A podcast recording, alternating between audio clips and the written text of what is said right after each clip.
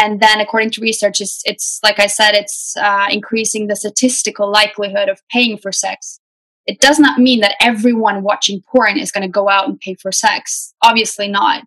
But it does mean that it is increasing the risk of that happening. This is the Mofjärd Talks podcast, where the intention is to empower you to be more of you your journey of becoming more fully alive and exploring what a life of meaning looks like starts now. In this week's episode, I connect with wonderful Maria Ahlin, who is the founder of Changing Attitudes that exists to eliminate all attitudes leading to sex buying. Maria's TED Talk, Let's Talk Porn, has been watched almost 4 million times, which shows us the importance of shining the light at these conversations. This episode is all about the health consequences of porn. We talk about the correlation between porn and sex buying how our brains are affected by porn consumption and healing porn addiction. We also talk about how to talk to kids about porn. I believe that conversations needs to be held about these topics and I love the way that Maria describes it that it's okay to be nervous about having the conversation but it's not okay to be quiet about it. My name is Madeleine Mofjärd and you are listening to the Mofjärd Talks podcast. Now, let's welcome Maria to the show. Hi and welcome, Maria Ahlin, to the Mofjärd Talks podcast. Ah, thank you. oh, it's so nice to have you here. It's it's beautiful. Like the first thing that I saw when we connected on Zoom is your like bookshelf behind you. I think it adds so so much good energy to this this whole conversation. Mm. I do too. I love my books. I think that is my addiction. oh, I love it. That's, yeah. that's cool. Do, do you like what kind of books are your favorite books? Is it like nonfiction? Oh my god. Um, I feel like I don't have kids, but I feel like that's a question. You know, like who's your favorite kid? You know, and I'm like that is impossible. Yeah. um, actually, right now because it it changes, but you mm. know, you have a few that you kind of you know you love them so much. Yeah. Just for kind of what they represented in kind of that time when you read it. Um, but I would right now, I would say uh, The Sun Does Shine mm. by Anthony Ray Hinton, which is probably one of the most uh, like heart wrenching and just powerful books that I've read in years. Mm. Um, it's about mm. he was on death row for 30 years and he was innocent. Yeah. Mm. I mean, it's if you're going to read one book, that's the book you're going to read. Actually, my husband, he doesn't really read that much. Um, he prefers documentaries and, and more like visual stuff. Um, but actually, I told him, and you know, I was just like, you have to read this one. I mm. me, you know, wow. and even in English, I was like, you have to read this, mm. and he did, and he cried like four times. So wow. that's how good that book is. Oh my god, that tells a lot about how good it is. yeah. uh, I need to, to, to, read it. Thank you for the, yeah. the advice.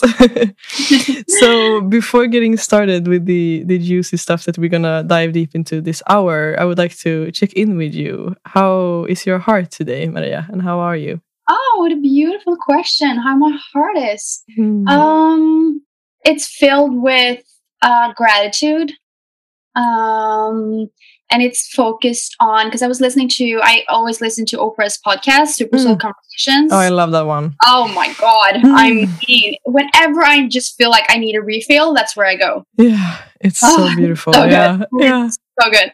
And so last uh, yesterday morning, I was listening to um, one of her earlier because sometimes she'll include something that's older. Mm. So one of her earlier interviews with a uh, a, a, boy. I think he was 11 years old, and I don't remember his name now, but he's quite famous, or he became famous because he died later on from a, he had some kind of muscular disease or something. But he was really a poet, so he was like 11 years old in her studio and speaking about poetry and just speaking about peace and and he was one of his i think famous books is called something about uh, heart songs so what was really on his mind or on his heart was to kind of for each person to find their heart song. Mm. I guess you can translate that to calling or whatever is on your heart that you feel that you need to speak. So I've been thinking about that for the last 24 hours. What's in my heart? So that's funny that you asked that. So I guess what's in my heart is I know this is going to sound a bit cliche, but I, I do think it's like peace as well. Mm.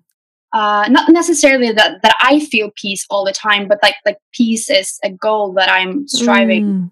towards. Yeah. Wow. Yeah.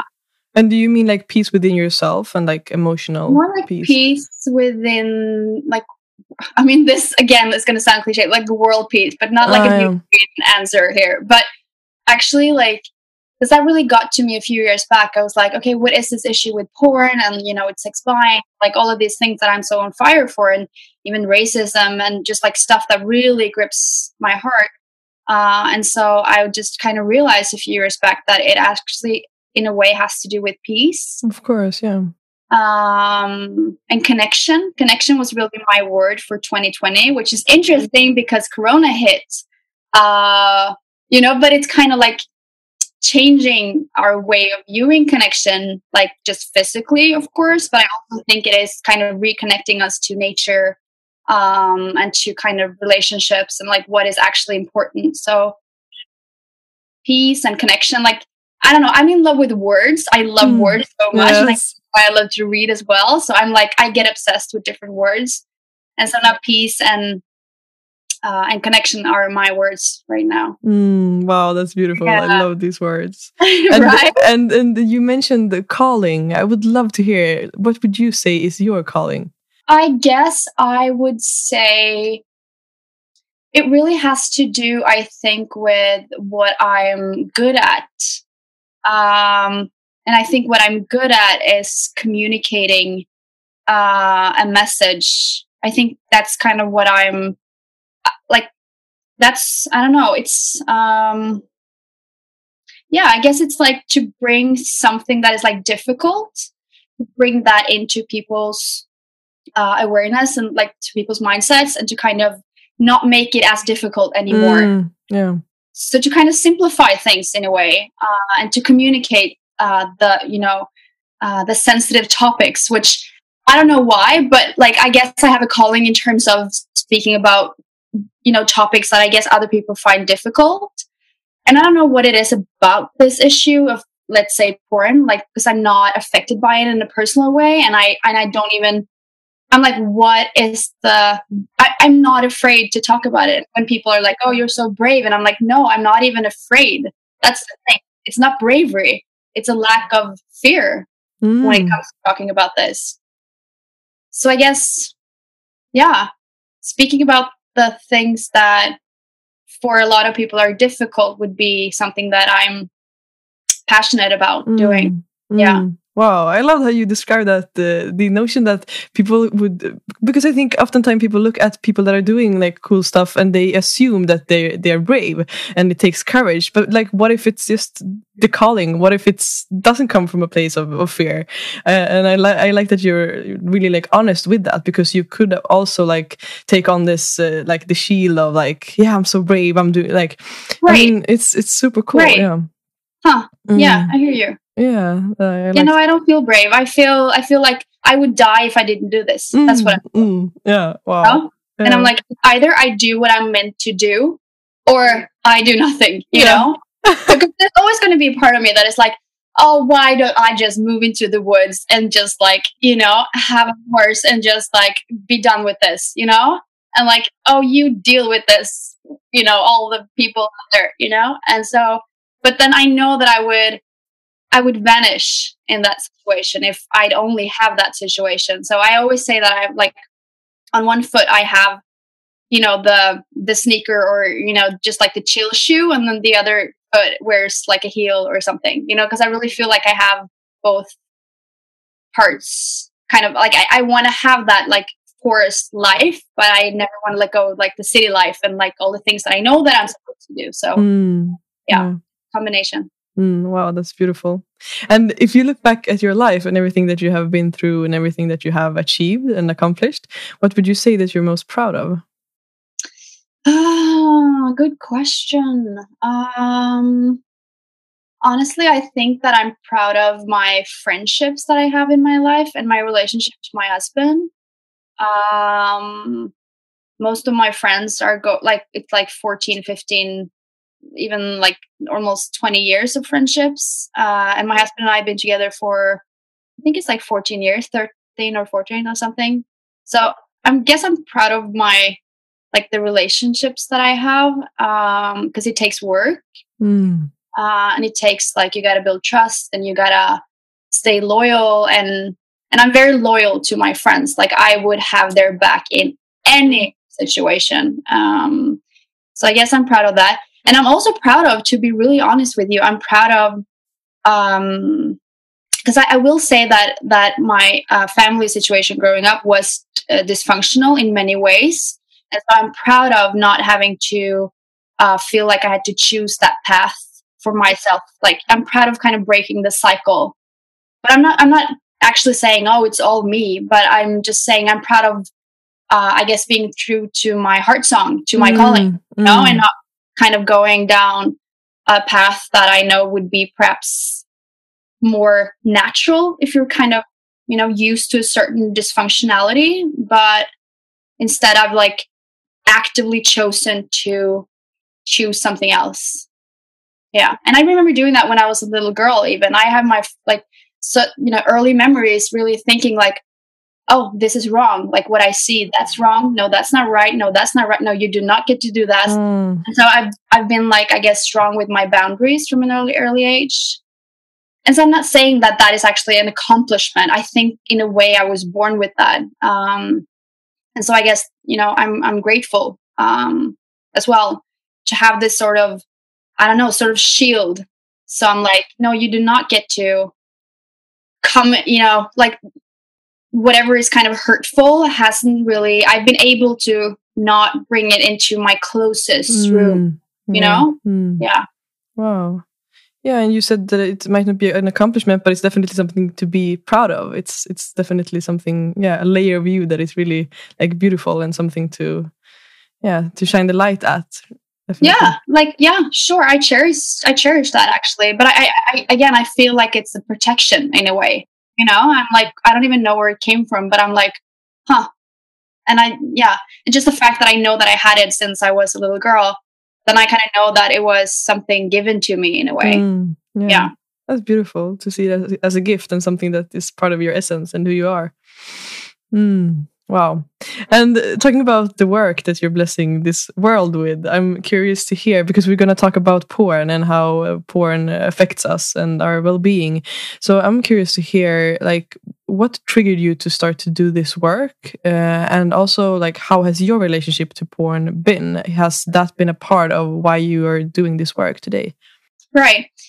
Actually, um I think what is kind of um, good in a way, especially like in terms of how I am, because I get so on fire for things. So I think when it comes to the issue of porn, I'm quite grateful that I've never been personally affected by it. Uh, I've never consumed it. I remember the first time I watched it, I was about 12 years old, and the uh, some of my best friends, best guy friends in school, would bring a porn magazine to school. I sound so old now, but yeah, yes, but age is there's nothing wrong with that, but yeah. still, yes. Um, so they would bring a porn magazine to school. I think it was a you know a Playboy or something. Um, and I really remember the images. They were graphic in a way, and it just like stuck with me. Um, not really to the to the you know point of affecting me, but still like I remember it very vividly. Um, but I think like for me it started really with uh, i've said this in many interviews but it started with a school project. I just moved from norway to sweden and i did my final year project in high school uh, focusing on the you know the sex industry. And that really got me to understand that wow you know a lot of my classmates didn't even know about this issue. So then i, I launched um, what later became changing attitudes.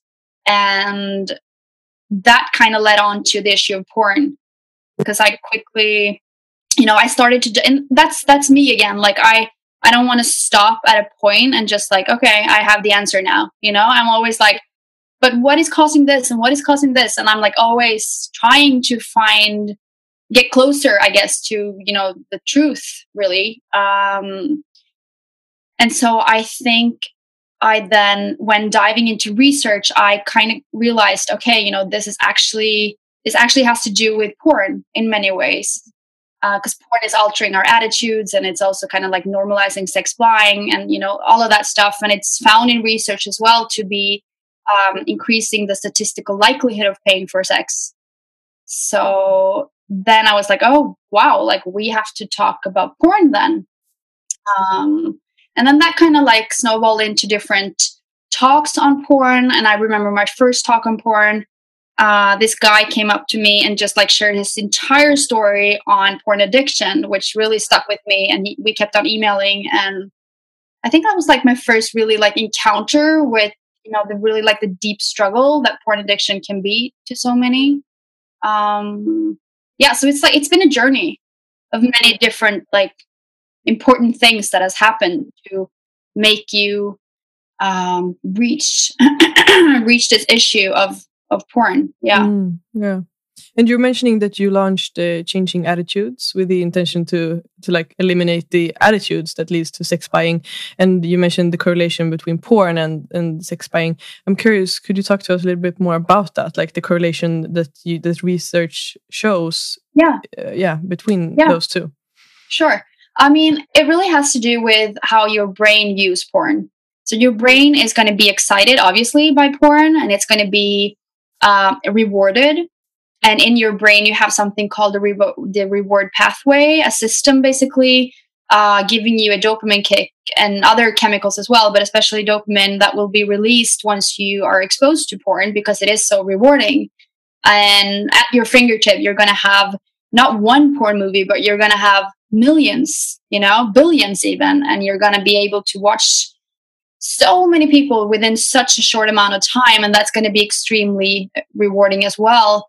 And so then we also got to look at, uh, you know, how is actually today's porn? What is what is it? You know, um, it's nothing like the Playboy porn that my guy friends would bring to school. It's really aggressive. It's verbally and physically aggressive for the most part. If I'm, you know, I'm always talking about mainstream porn uh, you know, the Google porn that you'll find uh, just a click away. And so that's going to be quite aggressive. And then that is also going to shape your attitudes according to research. We actually have 50 years of research showing this, that it's actually going to be, um, yeah, altering your sexuality, your expectations of others, what you think others are supposed to do to please you. And it's also altering the way that you kind of think that, oh, I'm, I bet those are really experimental, you know? and then you're kind of comparing yourself without actually knowing that. You're just assuming that and you're comparing yourself and thinking okay then i gotta be you know up and down and outwards and inwards and to the sides and everything.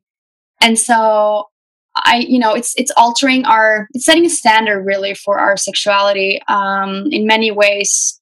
And then the connection to sex buying is i mean not only does a lot of porn today contain um, like scenes that are kind of main, meant to like portrait uh, prostitution. It's meant to kind of be staged as someone paying another person for sex. So it's playing on that, um, but then it's also again like it's shaping your attitudes, uh, creating more sexual aggressive attitudes, uh, which is a risk factor for different kind of sexual crimes. And then, according to research, it's, it's like I said, it's uh, increasing the statistical likelihood of paying for sex it does not mean that everyone watching porn is going to go out and pay for sex. Obviously not. But it does mean that it is increasing the risk mm. of that happening. Yeah. Mm. Yes. And and when it comes to our health, how does like what are the health consequences of porn when it comes to our personal lives? Right. Good question. Um I guess it defines like it depends on how you define health um, the way that we chose to define it when we wrote uh, Visual Drug would be the translated English title. Um, my first book, we defined it as attitude, sexuality, relationships, and even talking about addiction. So, in terms of, let's just talk about the consumer, you know, the, the porn user. In terms of the health effects on relationships, it would be, you know, expectations, like we just talked about, in terms of what you think that you have to do in bed uh, because porn really has you know became you know become this standard for you um, and it also is kind of shaping what you're expecting your partner to do it's also shifting, I think, in terms of what is normalized and what is not. Um, and I'm not judging anyone for what they do in bed, obviously not. What I am saying is that I think that porn is setting a standard for what you think you're supposed to do in bed. So I think it's kind of robbing you of your actually right and power to be able to explore this for yourself, you know? Um, and so to me, it's really an issue of power, even when it comes to health. It's, a, you know, you, you have a right to be able to explore that without any interference, really, uh, from the porn industry, which we have to remember is not in it to give us sex education. You know, that's not what they're about. You know, they're totally in it for the money. So um, to then leave our you know young generations in the hands of porn producers in the US mostly who's just after money i mean that's that's not um that's not the way to kind of go about it and so with attitudes again it's producing sexually aggressive attitudes according to 50 years of research which is you know then obviously it's going to affect sexism it's going to affect the way we view equality it's going to affect um, you know the environment in school is going to affect how boys are treating girls and and vice versa even and it's going to affect um, what's really you know accepted in terms of like let's take dick pics as an example you know like like i know so many girls especially who've received a dick pic today and so that and to many it's like you know it's normalized and even talking to a young audience that would be quite normal as well to have received a dick pic and what that actually is. I mean, it may sound a bit cool calling it a dick pic, but it really is sexual harassment. If in fact it is consensual, which it's, you know, most oftentimes it is uh, not consensual. So that's, you know, a result of it. And that really is like the porn culture that is created in many ways. Um, and when it comes to then addiction, um, like we just talked about with the reward pathway in your brain, it's going to be something that is very are likely to hijack. That's an easy way of putting it, but it's basically hijacking your uh, your brain, um, making you feel like. I mean, I've heard the stories about you know people, even you know whatever guys, girls, saying that you know sex with my partner became so boring after I had you know gotten addicted to porn because with porn, like we talked about, we could get you know I could get anything you know uh, within seconds. But with my partner, I, you know, oh, I had to please him or her for 20 minutes before even getting it, you know? So it's like that takes more work and it's easier to just go online. Um, so then, but I mean, I've, yes, oh my God, the stories that I've heard, um, some are just so heartbreaking in terms of even like relationships ending because of this, of the, you know, the addiction. Um, and that's i mean the last dm i checked out was a guy writing um, writing me telling about telling me about his girlfriend who he thought was addicted to porn and how that was really destroying their relationships because she wouldn't even admit it and he just and she kept on saying oh no no i'm going to stop it's nothing it's nothing um, but then she couldn't really and so that actually ended um, that relationship so that's um, yeah, it's having it's having effects, and I think it's actually a social experiment going on as well right now. I don't even think that we will. I mean, give it 15 years and then we can talk about it because i mean we're right in the middle of it really right now mm-hmm. yeah definitely and talking about porn addiction i think that is uh, it's interesting and it's something that needs to be talked about more that it's actually it is it can be an addiction um, and that is something that needs to be like people need help with that. So I'm curious, like in these situations when people have this this problem with porn addiction, what would be something that they would like when when leaving porn behind? What would be something that they could like, uh, yeah, to invite into their lives when they leave porn behind? Right, right. I think that is a good question because that is, you know, oftentimes people are like, okay, sure, I'll quit porn, but like what do I do instead? You know, like because right now this is the most exciting thing. Like, what's what's a you know what can actually compete with porn? Um, and so I know that a lot of addiction therapists will actually tell you that if you want to quit porn, what you got to do is just like start running or something, like exercising, and like don't don't set your goal on I'm going to quit porn tomorrow. Like just try to kind of get in that exercise in your daily routine or at least a couple of times a week Um, because what it really is about here is like your reward pathway is so kind of messed up. So then, you know, as I said, like you're going to find the the things that you used to find interesting, you're going to find it boring simply because of the way that your dopamine levels have been kind of changed uh, when you watch that much porn. And so you got to kind of reset um, that system, really. And so to go out and exercise could be one thing. I always say um, it's not about it's not about switching from porn to something else that could be destructive for you, but you really got to look at what you're kind of replacing them porn with. So you got to replace it with, you know, exercise again could be one thing, but even like spending time with your friends, um, just like more meaningful stuff, like whatever that is to you. Pick up an old hobby or something, you know, like whatever whatever that really is. But you gotta you gotta find something else that will give you pleasure in a way that is healthy for you. Um, but again, if this really is an addiction to you, that's not going to be all that's going to be helpful you know? Like we wouldn't just say to someone who's addicted you know to alcohol oh just go for a run you know what i mean? So i think it's important here to take it really seriously and to consider perhaps like professional help and therapy group therapy uh, different kind of sessions and to see that if you are in fact addicted you you're probably going to need more uh, more help over a longer time period. One thing that has been really helpful to a lot of guys especially i know this has been helpful to is to get a accountability partner which is basically let's say i'd been addicted to porn and i choose you as my accountability partner then you have to perhaps check in with me let's say once a week asking me how's it going? You know did you watch porn or not? And then the whole point of that is for me to be honest with you and to be accountable so whether or not I watch porn, that's not really the focus. The focus is more to be honest with it. And so that's probably then gonna, you know, give you the motivation that you need to think about, oh, you know, the next time she calls, actually I don't want I don't want to say that I watch porn this entire week. So maybe I'll not, you know? So that's gonna like help you to remember that you're gonna be asked about this. Um yeah. Mm, yeah these are all great advices and like you mentioned to really take it seriously and and and consider taking professional help as well. That is definitely important to yeah to, pin, to pinpoint. Um, and you mentioned also the issue that comes for the younger generation which is a topic that is so important as well because i do believe like you mentioned that porn is the like sex school for many young people.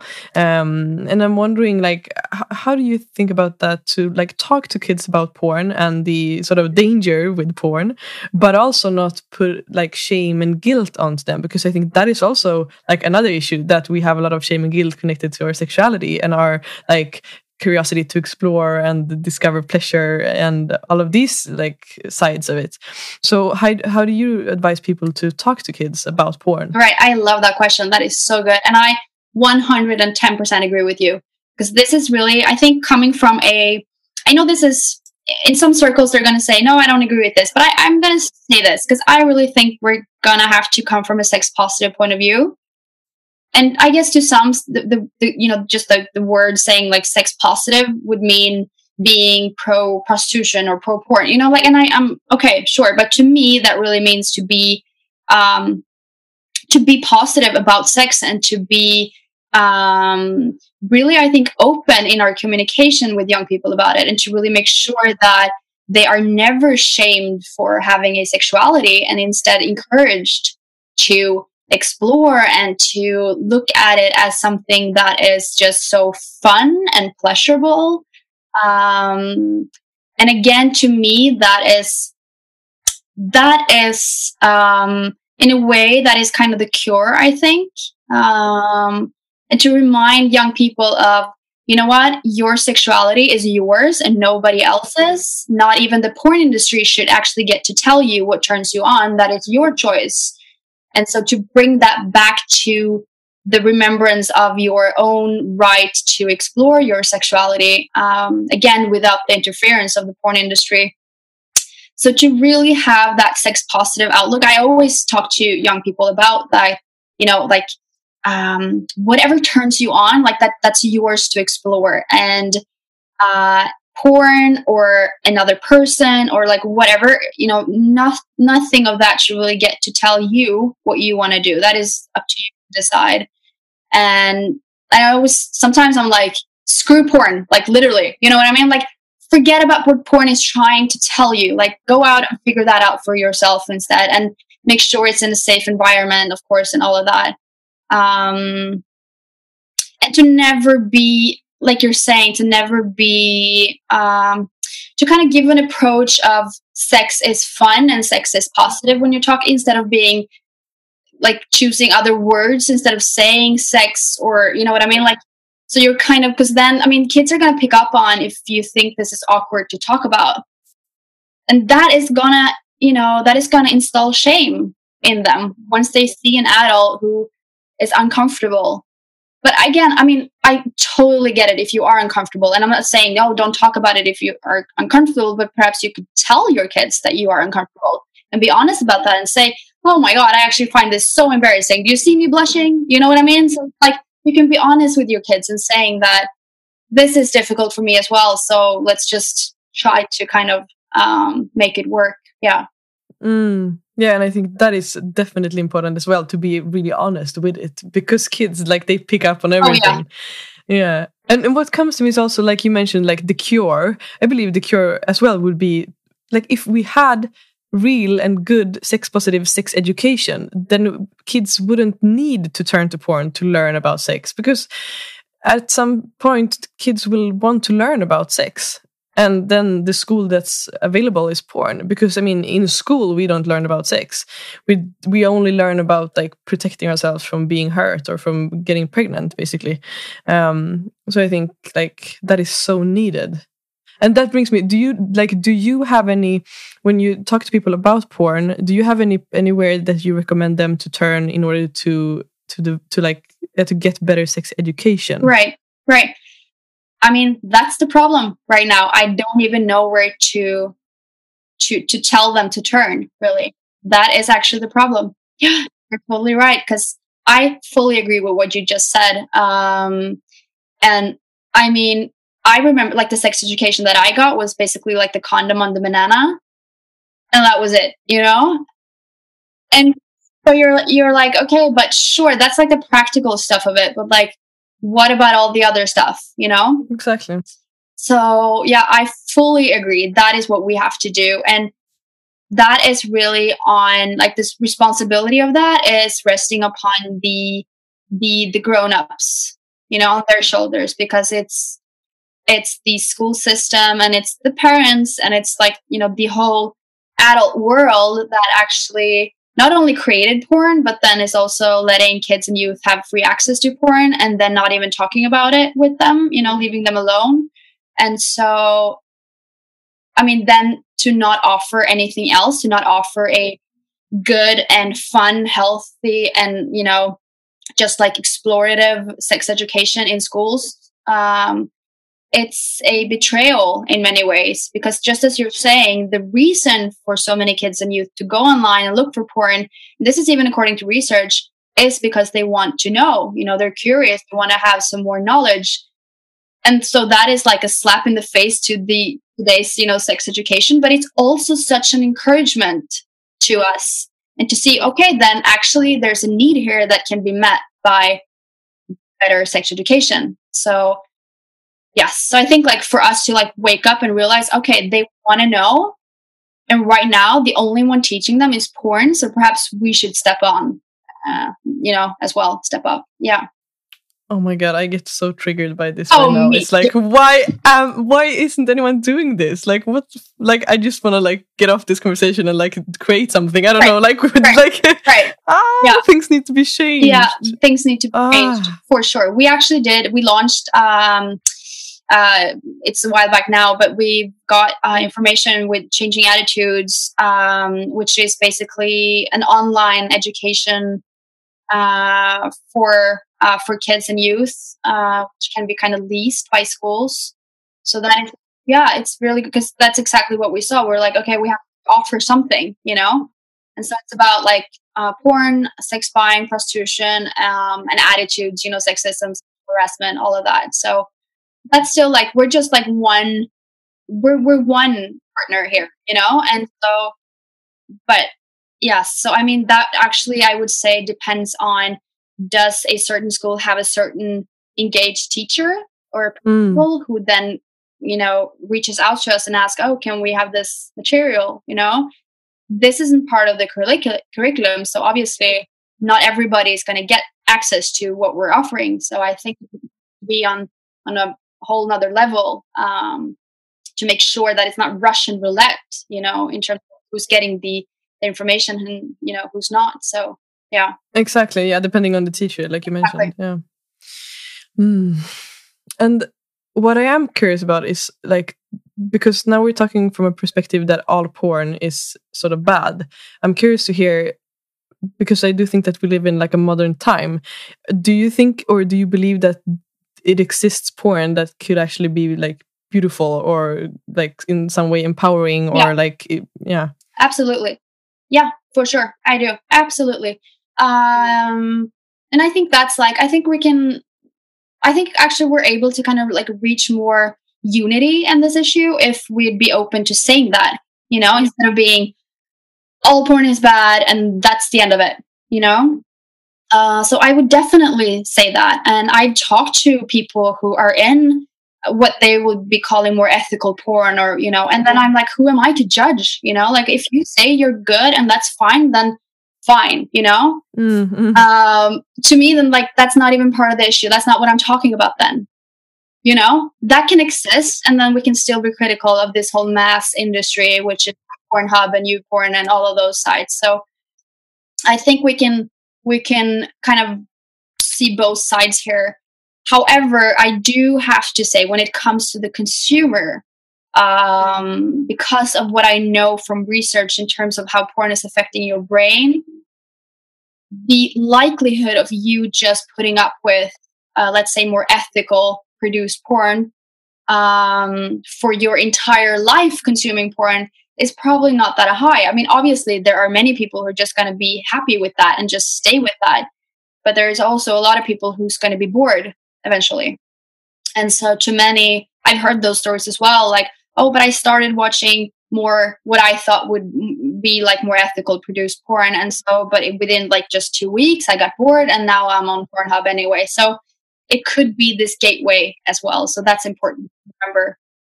Um, yes, but I'm not here to judge uh, anyone who's saying that this is what I want to do and this is great and they're doing this the right way, then I'm like, you know what? Again, that's not part of what I'm talking about. Yeah. Mm, yeah. And where do you see porn in the future? You were talking about uh, how we're like in the middle of it and that we have to like wait a few years to see where this all is going. But where do you see porn uh, in the future? Yeah, I actually do see it more. Um, I mean, we're starting to see that now as well, and I think that's kind of the road we're headed uh, down um, in terms of deep fake porn. Are you aware of or familiar? No, no, no. What is that? It's basically it's a um, I mean, it's basically using technolo- uh, technology to uh, swap out faces. So let's say you have a porn uh, video that you'll find on Pornhub. Then you go on my social Instagram account and you uh, extract my photo from there or my face and just like put me into this video, and it's going to look so real.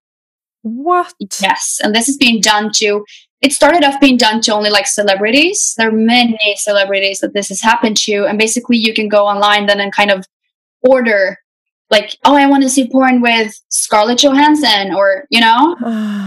and so then you can kind of get that, uh, and really, I mean, it looks so so real. Um, and I mean, the technology is developing every day, so it's going to look even more real. I say, like next month, even mm. very fast. Um, but now we've seen that this is starting to kind of happen to non famous people as well. Um, I'm actually going to put out a post uh, later tonight on just that because there has been, um, it was just discovered a network of people. Uh, I think it was more like 100,000 people, a part of this network on Telegram, which is like a messaging app. And on this app, there was a bot um, who you could just like submit photos um, and yeah, and then you'd get porn basically back to you with that person, you know, with that person's face. And so, according to this one article, mm, I think it was like 680,000 people who have had this done to them without even knowing it. Oh my God. Yes. So that's almost a million people, private people, you know, like non famous people. Not, I'm not saying it's okay if they're famous, but I'm just saying like this, this is increasing and that's like the development that we're seeing. So I think that's where we're headed in terms of technology. And I also think we're headed, um, like with the industry, I think we're headed towards more you know on, OnlyFans accounts like where people in porn are doing it themselves really instead of being perhaps that connected to an industry or to a producer or to a certain company um, i think they're going to be more um, independent there um, in their uh, distribution mm. And how do you think that would affect the consumers? That people can like that the yeah, the, the production will be more like easy accessible. Yeah, I mean, I I don't know. I've thought of that. Um, in a way, I'm. I don't know. In a way, I would think that wouldn't it actually be easier for the consumer to reach it uh, when it's just on Pornhub? Let's say you know when it's on this one site that everybody knows about. Mm, so yeah, I don't really know. But I mean, if OnlyFans is going to be like the new private Pornhub in a way, you know, then obviously you're going to know where to turn as well. Um, perhaps there's going to be more porn that you have to pay for. Um, I don't know. I'm kind of hoping that, well, let's say that, you know, it's going to be more privately produced porn and then that's going to be accessible only to the people paying because that's going to, you know, reduce the amount of young people accessing porn. But I don't see Pornhub going away anytime soon. So I think it's still going to be, still going to be very accessible to a lot of people still. Yeah. Mm, yeah. And how do you, what do you think uh, for the people listening and uh, yeah, everyone tuning in? How can we all be part of this change to like, yeah, to to turn this around, to be right. part of the change? Yeah. Right. I think you said it really beautiful earlier in terms of speaking to young people about uh, healthy sexuality and to to meet that need of education and knowledge. I think that is what you can do. And I think as a I mean, I only have a dog, so it's so easy for me to, you know, to give all, you know, all these advices because, you know, I get to go into a classroom and then I get to leave. So, I mean, it's, I totally have respect for, uh, for the challenge that it is to constantly being, um, you know, um, expected to talk to your kid about all these issues, especially if you find it difficult.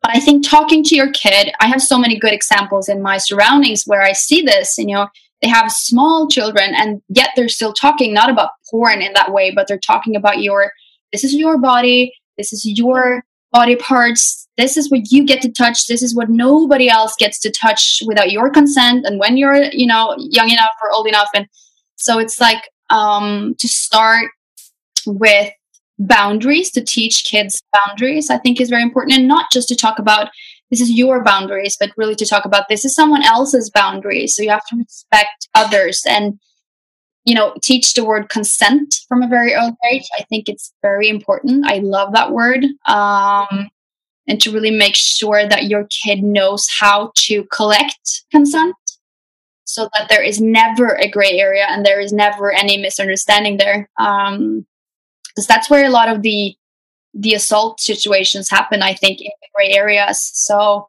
to teach your kid to be aware of that. And then to, once they're old enough, um, and I always say, you know, because people are sometimes afraid of, oh, but I'm, you know, am I going to wake like a sleeping bear if I talk about this with my 12 year old?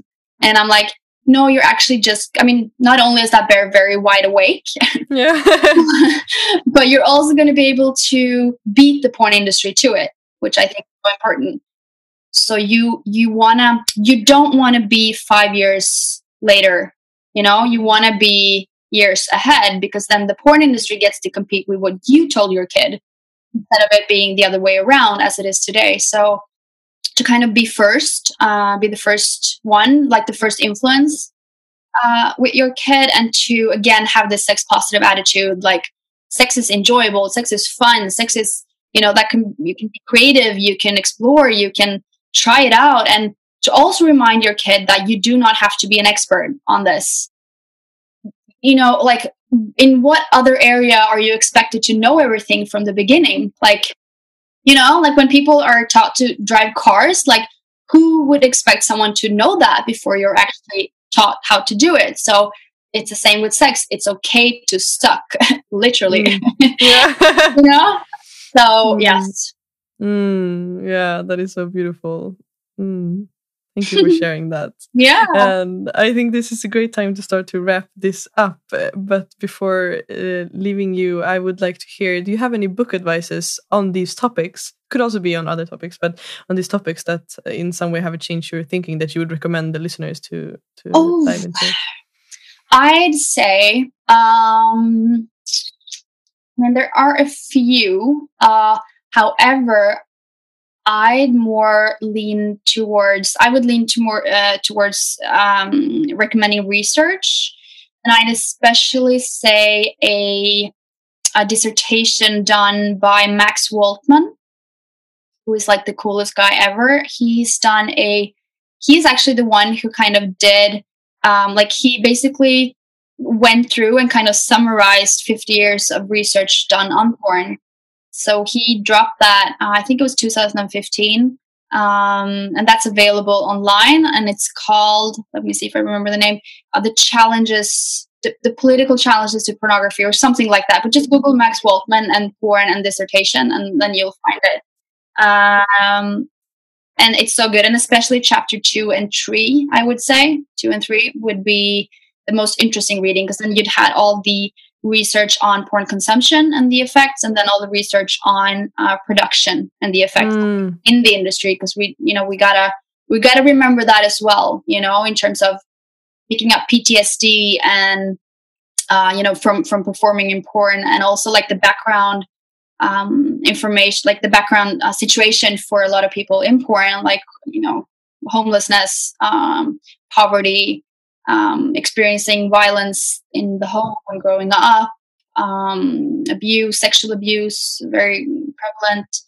So, yes, I would definitely recommend him. And then I'd also recommend Catharine MacKinnon, uh, who's a law professor. Uh, she's basically, I call her like a rock star. She's she, she's kind of the one I think in many ways who kind of paved the way for for research and for sexual harassment laws and stuff. So she's amazing. So all her work, all her books are just insane. They're so good. Mm. Yes. Wow, that's amazing. Yes. Mm, thank you. and how can the listeners do to get in contact with you, Maria? Oh, um, I mean, they could try. I'm kind of, I'm honestly, and I don't mean this in any like bragging way, but I'm um, like the DMs on Instagram are kind of I got a bit shocked, honestly, after the TEDx talk was released because I kind of felt like I was drowning in all these messages. And uh, yeah, so crazy. And I was like, whoa, this is so huge. And there are so mm. many people out there who need this conversation. Um, but I mean, you can totally DM me on Instagram, and I, I can't promise you that I'll answer, but I will promise you that I'll read it because I really try to read everything. Um, so that, that's I guess that's the easiest way to kind of yes. That's on Instagram. That's Ahlin Maria. So A H L I N Maria. Yeah. Mm, that's perfect. Thank yeah. you. And Maria, if you were to reach the whole world for like 30 seconds, what would your message be? Oh, I would say let's talk porn. Um, yes. I'd say, yeah, that's basically what I'd say. but 20 seconds more, I'd say talk to your kid, talk to your uh, young adult about boundaries, consent, a body image, um, how to be a kind, nice person, how to, you know, how to respect other people's boundaries. Uh, I'd say enjoy sex, explore sex, have fun with it. Don't let porn decide for you what turns you on. That's yours to decide and nobody else's choice. And I'd say, you know, dare to kind of challenge the porn industry today. Like, dare to be a little bit critical, dare to think about it in a way um, like you would think about advertisement or something mm. else that you're taught to be critical about. So, like, apply that to to porn as well. Um, and don't forget the conversation. I think that is um, perhaps the most important thing mm. to, to talk, really talk about it, talk about what we see, talk about the message that porn is sending, um, and don't be don't be afraid to do it. It's um, and it's okay to be nervous about it but it's not okay to be quiet about it so you have to go out there and talk to people Yes, I love it. Yes. And and before I let you go, is there any question that I haven't asked you that you would like me to ask you now? Huh. No. Um not really. I think you did a very good job. May I ask you a question? Yes, of course. Like what is your view on porn? Like what's kind of been your thoughts? Um how old are you? I'm 23. Yeah. Mm. Like, what's kind of been your experience mm. this issue? Because you're younger. I think, yeah, I think to me, I've realized because, like, I've I've watched porn since I was, I don't know, I don't know what age, maybe 14 or something. Yeah. Um, and I think that it has affected me in the way like okay so i realized lately like a year ago or something that i've been like numb in my own sexuality i haven't been able to like fully experience pleasure and in to me in my sexuality i've been like so focused on on like uh, like pleasing my partner right. so i haven't been able to fully receive the pleasure um because i've been focused on like looking in a certain way sounding a certain way and i truly believe that that comes from porn hmm. um because then it's all visual and that it's like yeah um so i think it has affected me in many ways that I haven't even been aware of. Right. Um, yeah, and putting a lot of pressure to sex. So to me, like sex has been sort of a performance in many ways.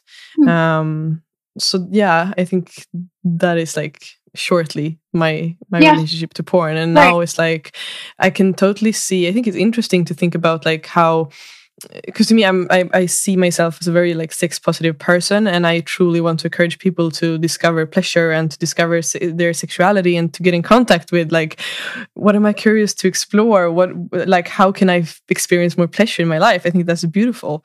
Um and i think like to some people porn like what we talk about like ethical porn it, it, might be like fun sometimes to explore that as well um, but to be aware of the consequences of it as well and to also be aware that it's not really it's not reality. It's right. it's like i don't know it's like a it's fiction in a way. Right right right. Yeah. Huh. Thank you for sharing. Mm. i don't think you're alone with that because uh, mm. you're 23 right? Yeah yes. I mean you basically grew up with internet yeah. porn so yeah. I mean, you're not alone. I think in that um, having that experience, and I think you really worded it beautifully when saying that sex has become a performance. Mm. Because that is what porn is, you know, it's yeah. sex. So then, like, obviously, that's going to be the way you feel about it. And so, yeah, yeah, no, take back the power, girl yeah yeah exactly yeah but i feel i feel uh, that and that's why it becomes like it's it feels so close to me to in some way be part of of the sex education. And now with this podcast i'm inviting a lot of people to talk about to talk about sex and to talk about getting in, in contact with our bodies and our pleasure and everything. So i think that is part of it. But now i realize after this conversation with you that like there's so much more to be done right. um and reaching like really the young people. Because now with this podcast i think the main listeners is like it's women but it's from 25 years up. And i think we need to reach like like my little sister she's 13 and like she needs to to get this information she needs to be told or like yeah mm. so i think there's a lot of work to be done there yes and that's that that came as a realization to me now with, with this conversation with you mm. um mm. yeah hmm. i'm with you on that yeah Yes. Yeah. So let, us do it. Yes, let's yeah. do it. All right. Thank you so much for this hour. It's been my absolute pleasure. So thank you. Oh, thank you for having me. I so mm. enjoyed it. Mm, thank you. Thank you. thank you for tuning in today, for listening and expanding your mind together with me. The journey starts now. I invite you to join me in the Facebook community where I open up for space where we can all show up fully as we are in our unique presence. Find your way there by checking the links in the show notes. I am truly longing to connect with you all.